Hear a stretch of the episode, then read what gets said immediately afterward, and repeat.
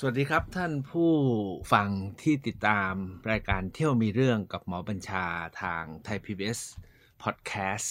ทุกบ่ายวันเสาร์นะครับ เสาร์นี้เพิ่งจะผ่านการพาไปล่องแม่น้ำเจ้าพระยามาสามเสาร์ต่อเนื่องเลยนะครับ ไป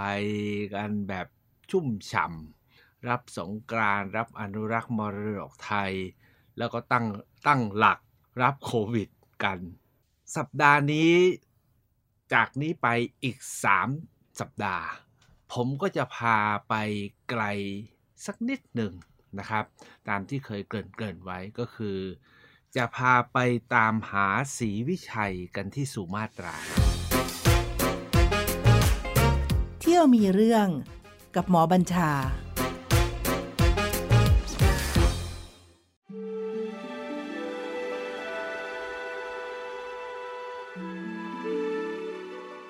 เหตุที่ผมนึกอยากจะพาทุกท่านไปตามหาสุมาตราหรือไปเที่ยวมีเรื่องศรีวิชัยกันที่สุมาตราเนี่ยมาจากเหตุว่าเมื่อวันที่ 20 มีนาคมที่ผ่านมาเนี่ยนะครับ ศิลปากรสมาคมนะครับ โดยท่านอาจารย์เขมชาติเทพไทย ท่านนายกศิลปากรสมาคมเนี่ยได้จัดสัมมนาว่าด้วยศรีวิชัยกัน แล้วก็เชิญ ผู้ที่ศึกษาค้นคว้าเรื่องศรีวิชัย เรียกว่ามากนะฮะจำนวนหนึ่งมานำเสนอแล้วก็แลกเปลี่ยนทัศนะกัน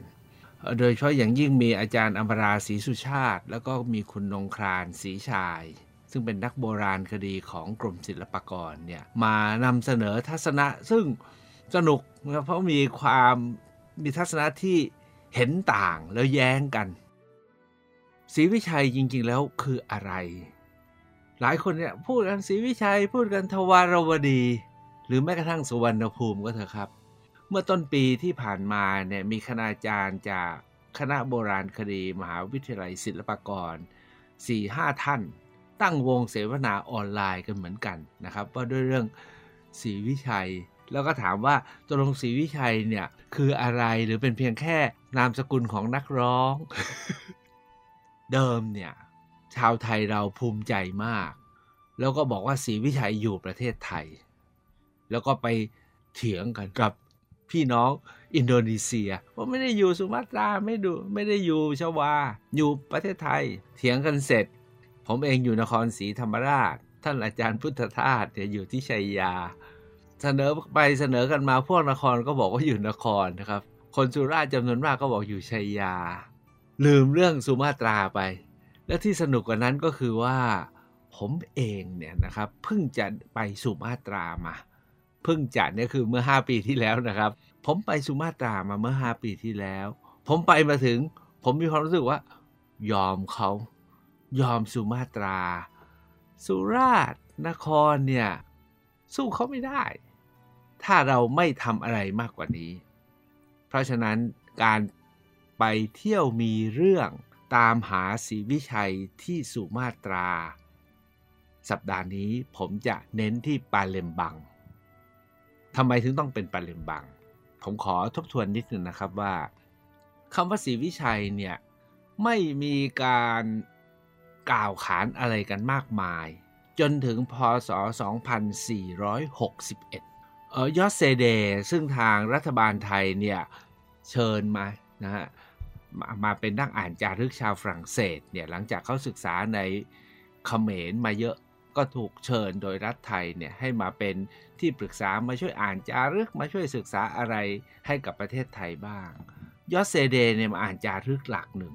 นะครับเราเรียกกันว่าจารึกหลักวัดเสมาเมือง ฝรั่งเขาเรียกกันว่า Ligor inscription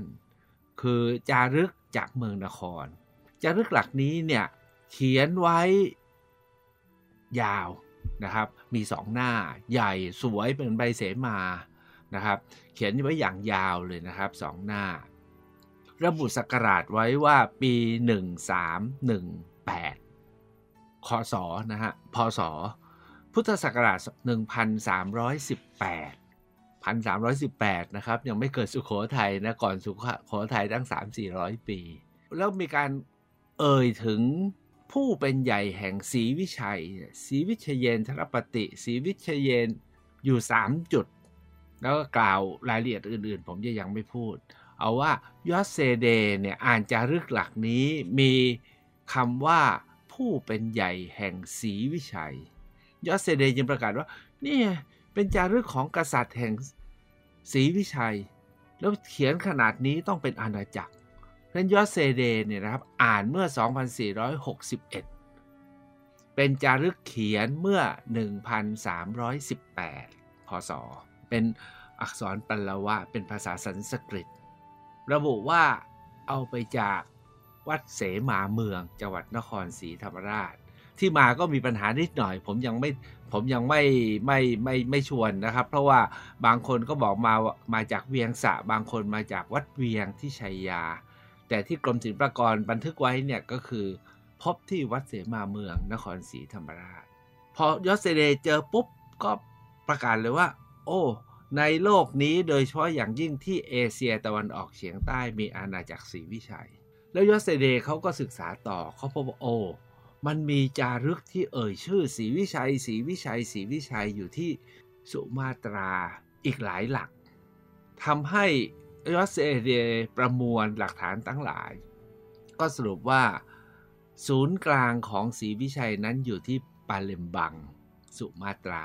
ซึ่งเป็นสถานที่ที่พบจารึกที่ระบุชื่อศรีวิชัยจำนวนมากกว่า แต่หลังจากยอสเซเดประกาศเช่นนั้นเนี่ยก็มีนักวิชาการอีกหลายท่าน ก็มาศึกษาค้นคว้าแล้วมีข้อเสนอที่ต่างกันไป เอาว่ามีสองค่ายแล้วกันฮะค่ายหนึ่งก็บอกว่าอยู่ที่ปาเลมบังสุมาตรา เกาะสุมาตราที่อยู่ทางตะวันตกของคาบสมุทรไทยมาเลเนี่ยนะครับ อีกค่ายหนึ่งเนี่ยนำโดยควอริชเวลซึ่งเป็นชาวอังกฤษ ก็เสนอว่าจริงๆเนี่ยศรีวิชัยน่าจะอยู่บนคาบสมุทรมากกว่า แล้วจุดที่น่าจะอยู่เนี่ยก็น่าจะอยู่แถวที่เจอจารึกก็คือที่นครและชัยยา สองทฤษฎีนี้ก็คลี่มาเรื่อยๆ จนมาถึงจุดจุดหนึ่งนะครับ ก็มีอีกหลายนักวิชาการนำเสนอ แล้วก็ค่อยๆคลี่มาบอกว่าศรีวิชัยเนี่ยอาจจะเป็นอาณาจักร หรืออาจจะเป็นสมาพันธรัฐที่อยู่ในย่านเอเชียตะวันออกเฉียงใต้ แล้วประกอบด้วยรัฐหลาย ๆ รัฐ ซึ่งอยู่บนคาบสมุทรด้วย หรือไม่ก็อยู่ที่เกาะสุมาตราหรืออยู่ที่ชวาด้วย ก็เอาว่าอยู่ในเขตคาบสมุทรนะครับ ซึ่งหมายถึงภาคใต้ของประเทศไทยลงไปถึงมาเลเซีย ข้ามไปที่เกาะสุมาตรา ข้ามไปที่เกาะชวา ก็สรุปว่าน่าจะเป็นรัฐต่างๆ ซึ่งมารวมกันแล้วก็มีอาจารย์ศรีศักดิ์ใช้คำว่ากินดองกัน นะครับแบบมันดละแล้วก็กินดองสัมพันธ์กัน แล้วก็จับไม้จับมือกันบางช่วง รัฐนั้นใหญ่ก็เป็นใหญ่เป็นหัวหน้า พอรัฐนี้ตกต่ำอีกรัฐหนึ่งขึ้นมาเป็นหัวหน้า แล้วก็คุมอาณาบริเวณ ซึ่งคุมเส้นทางการค้าทางทะเล ในยุคสมัยที่โลกกำลังเดินทางค้าขายกันครั้งใหญ่ทางทะเล ไม่ว่าจะจากจีนที่รัสมัยราชวงศ์ถัง ไปถึงอินเดียนะครับ แล้วก็ออกไปถึงเขตเปอร์เซีย ซึ่งกำลังต้องการค้าขายมากเลยนะครับ ก็ทำให้ศรีวิชัยเนี่ยรุ่งเรืองเออทฤษฎีนี้ก็เป็นทฤษฎีที่มีการยอมรับแล้วก็กล่าวว่าตกลงกันอย่างนี้แล้วกัน แล้วก็จะได้ไม่ไม่ขัดกันอะอยู่ปาเลมบางบางช่วง มาอยู่ที่นครบางช่วง มาอยู่ที่ชัยยาบางขณะ แล้วแต่จังหวะนะครับ แต่โดยรวมเนี่ยศรีวิชัยเนี่ยค่อยๆ หายไปจากหน้าประวัติศาสตร์ เมื่อพศ 1568 ผมเรียนว่าศิลาจารึกที่เสมาเมือง 1318 1568 เนี่ยกล่าวกันว่ายุคนั้นเนี่ยทางฝ่ายอินเดียเนี่ยต้องมีกำลังมาก และต้องการที่จะกำราบศรีวิชัยซึ่งคุมเส้นทางการค้า พระเจ้าราเชนทรโจละนะแห่งอินเดียใต้ จึงยกกองทัพเรือใหญ่มาก มาแล้วก็มาทางอ่าวทะเลอะไรอ่าวเบงกอลเดี๋ยวนะครับมหาสมุทรอินเดียอ่าวเบงกอลแล้วก็เลาะลงไปที่ช่องแคบสุนดา แล้วก็ตีขึ้นมานะฮะเลาะระหว่างสุมาตรากับภาคใต้ตีขึ้นมาเรื่อยๆ จนถึงเมืองเช่นตะไลตะโกลัม ซึ่งเราก็คิดว่าน่าจะเป็นตะกัวป่า มาถ้ามาลิงคำก็ สันนิษฐานก็ว่าก็คือเมืองตามพาราลิง หรือแม้จะไปที่กระดารัมนะครับซึ่งคิดว่าคือเกดะนะครับก็คือไซบุรี เสร็จแล้วก็ไปที่เกาะนิโคบาแล้วก็กลับเข้าไปในอินเดียศรีวิชัยก็หายไปจากสารระบบ อีก 4 ปีนะครับ จะครบพันปีที่ศรีวิชัยเนี่ยหายไป จากโลกแล้วเราก็ไม่รับรู้ เพิ่งมารับรู้กันเมื่อร้อยปีที่แล้ว ที่ยอสเซเดอ่านจารึก ที่เมืองไทยเนี่ยเราส่วนใหญ่เนี่ยเข้าใจว่าศรีวิชัยอยู่ที่ชัยยา แล้วที่สำคัญก็คือที่พุนพินนะฮะที่ปากแม่น้ำตาปีมีโบราณสถานนะครับสำคัญอยู่บนเขาศรีวิชัย และที่น่าตื่นเต้นกว่านั้นก็คือ เขาลูกนี้ชื่อว่าเขาศรีวิชัยและที่ เชิงเขามีวัดอยู่วัดหนึ่งชื่อว่าวัดเขาศรีวิชัย วัดนี้เขานี้ถูกเรียกว่า วัดศรีวิชัย วัดเขาศรีวิชัย และเขาศรีวิชัยเนี่ยมาเมื่อประมาณ 2450 ครับ ก่อนยอสเซเดอ่านจารึก เพราะจริงๆเนี่ยศรีวิชัยมีการรับรู้อยู่ที่สุราษฎร์ธานีหรือตรงปากแม่น้ำตาปีแล้ว ก่อนที่ยอสเซเดจะอ่าน อันนี้ทำให้ชาวสุราษฎร์หรือชาวไทยเราก็มองว่าศรีวิชัยมีมาแต่เดิมอยู่ที่นี่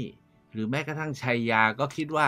เป็นคำที่กร่อนแบบคนปากใต้อะนะชอบเรียกไปไหนสิวีชัยวีชัยชัยชัยยาสุดท้ายก็เหลือชัยยา อันนี้ก็แล้วแต่จะตีความนะครับ ผมเกริ่นมาทั้งหมดเนี่ยนะครับ เพื่อที่จะเรียนว่าจากหลักฐานทั้งหลาย โดยเฉพาะอย่างยิ่งพวกผมที่ทำงานอยู่ที่หอจุดหมายเหตุพุทธทาสเนี่ย เมื่อ 2493 ท่านอาจารย์พุทธทาสแล้วก็คุณโยมธรรมทาสคือน้องชาย แล้วก็นักวิชาการกลุ่มหนึ่งนะครับในประเทศไทยก็ศึกษาค้นคว้าและสรุปว่าศรีวิชัยอยู่ที่ชัยยา แล้วทำไมผมจะหาเรื่องพาไปตามหาศรีวิชัยที่ปาเลมบังที่สุมาตรา เมื่อวันสัมมนาเมื่อเมื่อวันที่ 20 มีนาที่ผ่านมาเนี่ยนะครับ ผมอยากจะเรียนว่าจาก ความคิดที่เขาสรุปกันไว้ โดยเฉพาะอย่างยิ่งอ่าผมอ้างอาจารย์ศรีศักดิ์แล้วกันนะครับ ท่านก็บอกว่าศรีวิชัยเนี่ยไม่ใช่อาณาจักร แต่เป็นการรวมกันของบ้านเมืองในลักษณะมันดาละมันดาละก็คือแมนดาลาหรือมณฑลแล้วไม่ได้มีศูนย์กลางเดียวนะครับ ก็อย่างที่ผมเรียนแล้ว แล้วก็หลายท่านก็อาจจะเรียกว่าเป็นสมาพันธรัฐ เป็นสหพันธรัฐคือเป็นรัฐหลายหลายรัฐ แล้วก็จับมือกัน อาจารย์ศรีศักดิ์ใช้คำว่ากินดองก็คือ แต่งงานข้ามข้ามวงกันไปกันมา เพราะว่าก็แลกเปลี่ยนกัน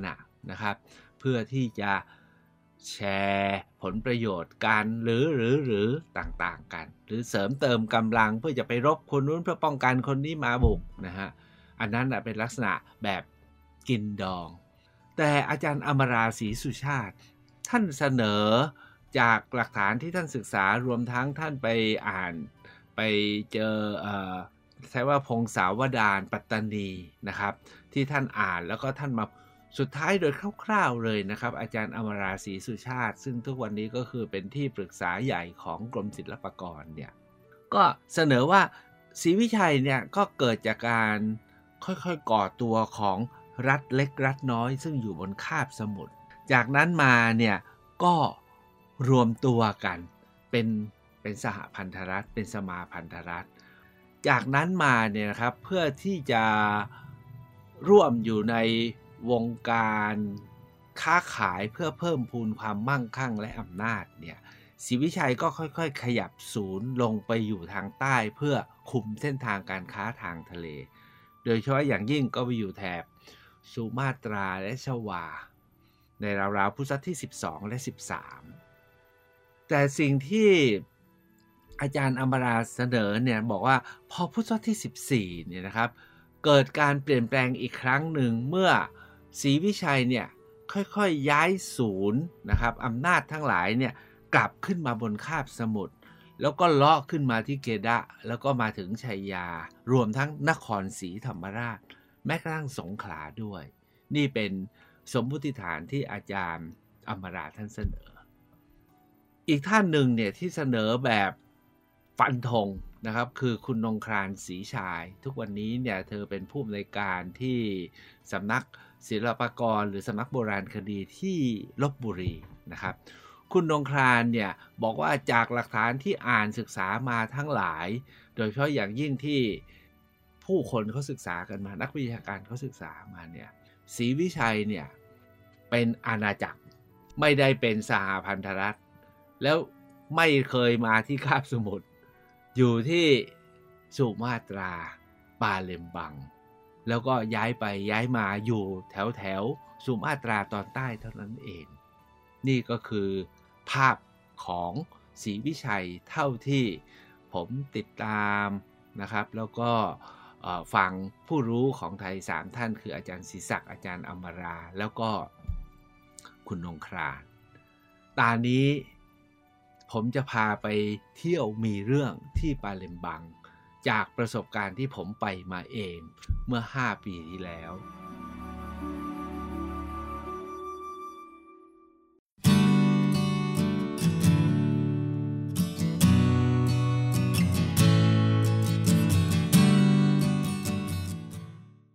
เหตุผลที่ผมยอมเนี่ยผมอยากจะเรียนอย่างนี้ครับว่า ถ้าเราดู แผ่นดินของภาคใต้เราเนี่ยนะครับเรามีคาบสมุทรที่ยื่นลงไป แล้ว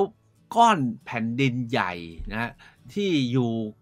ขนานกันกับคาบสมุทรภาคใต้ของเราเนี่ยคือสุมาตราก็สุมาตรานี่ใหญ่มากนะครับ ยา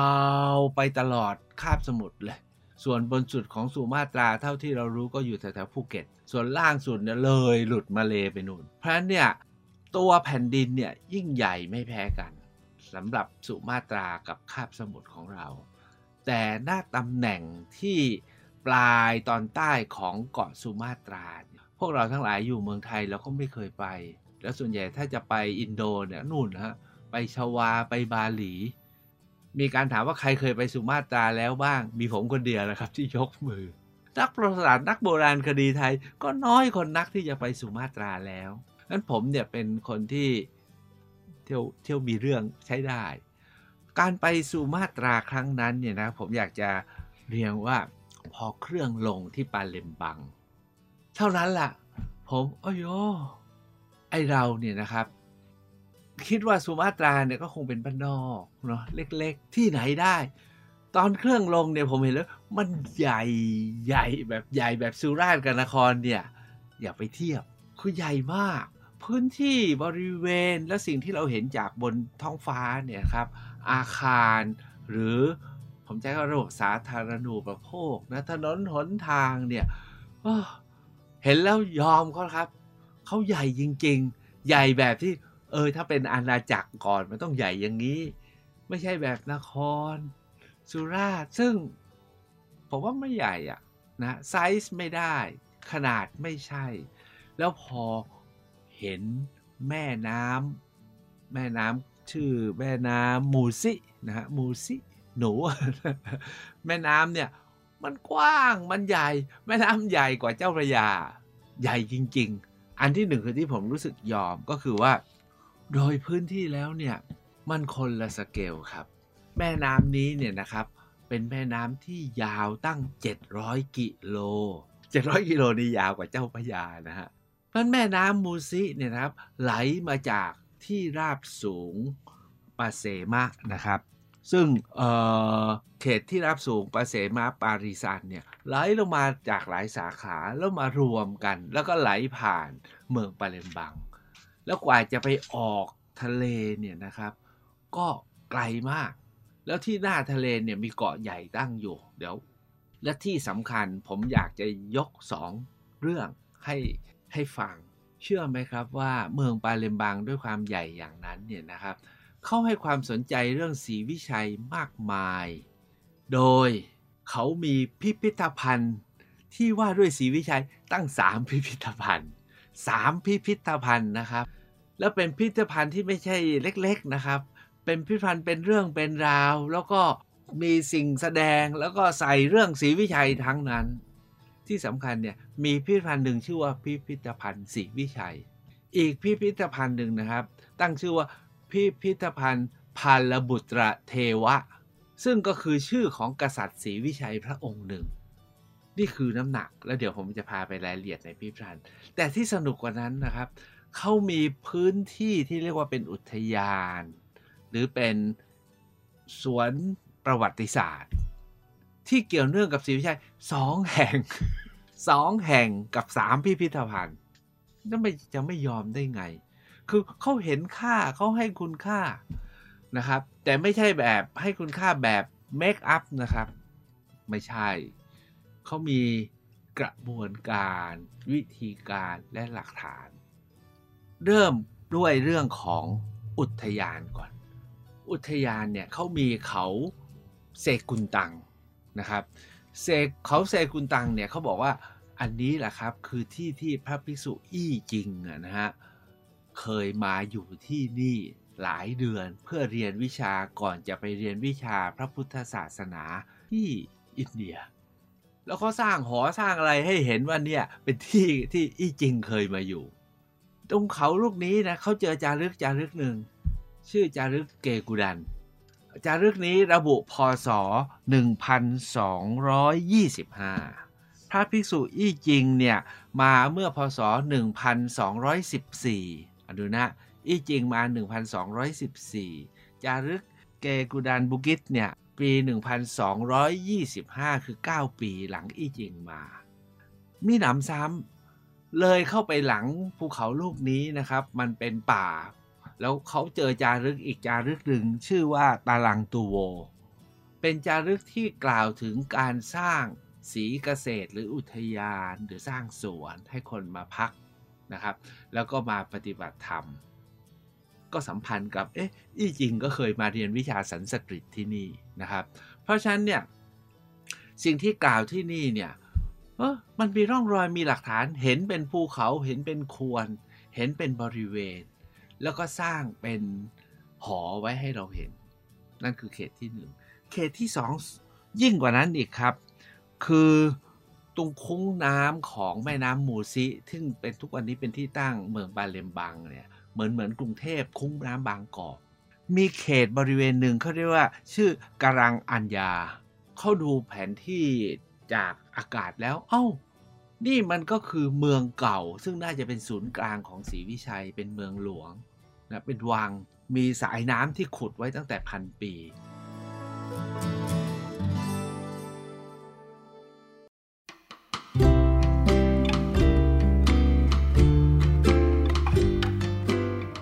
พิพิธภัณฑ์ที่แห่งแรกเนี่ยครับ ชื่อว่าพิพิธภัณฑ์ศรีวิชัย เอากันอย่างนั้นเลย ตั้งอยู่ในการังอัญญาเนี่ย ซึ่งเป็นเขตที่เขาทำเป็นอุทยานประวัติศาสตร์แห่งศรีวิชัย พิพิธภัณฑ์นี้เนี่ยนะครับเขาเรียบเรียงให้เห็นความสำคัญของอาณาบริเวณนี้มาตั้งแต่สมัยก่อนประวัติศาสตร์ เพราะว่าตรงนี้เป็นจุดที่ของป่าจากที่ราบสูงปาริสาน ลึกเข้าไป 700 กิโลเนี่ยนะครับ จากไม้ป่าไม้หอมของป่าของดีทั้งหลายเนี่ยจะลงมาตามสายน้ำแล้วก็มารวมกันที่นี่ ก่อนที่ แล้วก็ทำการค้ากันที่นี่ ก่อนที่จะ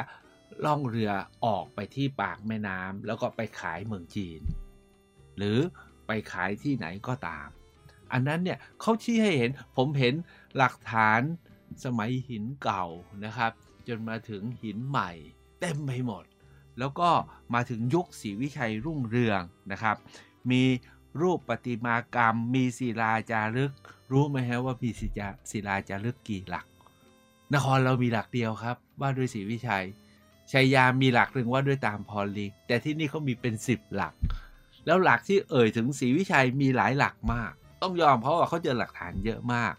มีเต็มไปหมดเลยเอ่อทั้งเป็นศิลาและทั้งเป็นอิฐนะฮะเป็นเป็นดินเผา มีแม้กระทั่งลูกปัดแบบที่เราเจอในประเทศไทย แล้วก็มีชิ้นส่วนของเรือโบราณ เพราะฉะนั้นเนี่ยหลักฐานที่เจอเนี่ยชัดเจน อีกอย่างหนึ่งที่เจอเยอะไม่แพ้กับที่เราเจอที่ชัยยาแล้วเราชอบเอามาคุย ก็คือเครื่องถ้วยสมัยราชวงศ์ถังไหดุนซุนใบใหญ่ๆนะครับ ก็ยังมีแบบเป็นใบๆไม่แตก เพราะฉะนั้นเนี่ยหลักฐานที่มีเนี่ยแข็งแรงนะและสนับสนุนเหลือเกิน อีกสองพิพิธภัณฑ์คือพิพิธภัณฑ์พาลบุตรเทวะ ก็จัดแสดงเหมือนกัน แล้วถ้าหากว่าอะไรเขาไม่มีเขาทำจำลองให้เห็นแบบครบชุดฮะผมไปเห็นจารึกเนี่ยฮะจารึกที่ไหนเขาทำจำลองหมดแม้ของจริงจะไปอยู่ที่ไหนก็ตาม ทั้งสองพิพิธภัณฑ์จะทำจารึกจำลองหลักสำคัญ ไว้ให้เห็นเขียนคำแปลไว้ให้อ่าน เพราะอันนี้คือหลักฐานสำคัญนะครับ มีให้ได้เห็น หรือแม้กระทั่งพระพุทธรูป องค์ใหญ่มากที่เหมือนกับพระพุทธรูปแบบที่เราเรียกว่าแบบทวารวดี แต่องค์เบ้อเลยนะฮะแต่จีวรเป็นริ้วนะแบบไปทางคุปตาหน่อยเนี่ยที่เจอที่เกกูดันบุกิตเนี่ยเขาก็ทำจำทุกที่เขาทำจำลองแบบให้ความหมายให้คุณค่านี่เขาเป็นประเทศมุสลิมนะฮะเขายังสร้างให้ดูเลย เพื่อยืนยันเรื่องหลักฐานความสำคัญทางประวัติศาสตร์ ทั้งหมดนี้เนี่ยเป็นหลักฐานที่ในความเห็นของผมก็คือ เห็นแล้วรู้สึกว่ายอม เขามีหลักฐานเยอะมาก เอาว่าจริงไม่จริงไม่รู้ ผมเชื่อว่าคนที่นั่นเนี่ยเขาเห็นเขาสัมผัสเขาเรียนรู้เขาจดจำขณะที่เมืองไทยเราไปถามคนสุราษฎร์ไปถามชัยยา มาถามคนนคร ถามคนไทยสิศรีวิชัยอะไร นามสกุลเอกชัย แค่นั้นอะไม่รู้อะไรมากไปกว่านนั้นนะครับ เพราะฉะนั้นนี่คือเหตุผลที่ผมมีความรู้สึกว่าต้องยอม ก่อนที่จะจบเนี่ยนะครับ ที่นี่ยังมีพิพิธภัณฑ์แห่งที่สามผมเกือบลืมบอกไป ชื่อพิพิธภัณฑ์สุลต่านมามุดบาดาฮุดดีน มีพระพุทธรูปองค์เบอร์นะครับมีพระพิคเนตแบบใหญ่มากตั้งอยู่ ใหญ่จริง ๆ นะ สูงกว่าใหญ่กว่าผม เอาว่ามี 3 พิพิธภัณฑ์มี 2 อุทยาน และมีเรื่องราวเต็มไปหมด นะครับท้ายสุดก่อนที่จะออกจากปาเลมบังเนี่ยนะครับที่ผมคิดว่า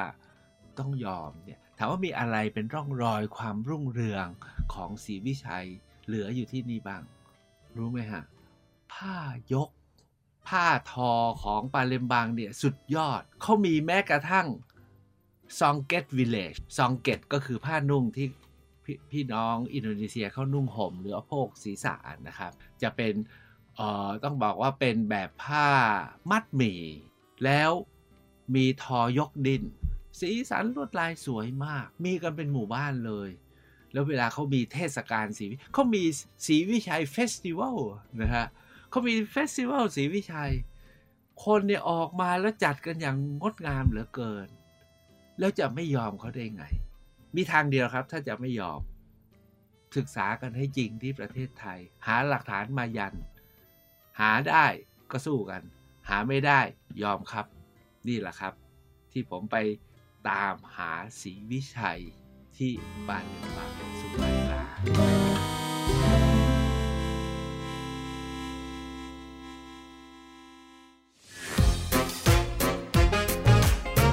ที่ยวมีเรื่องกับหมอบัญชา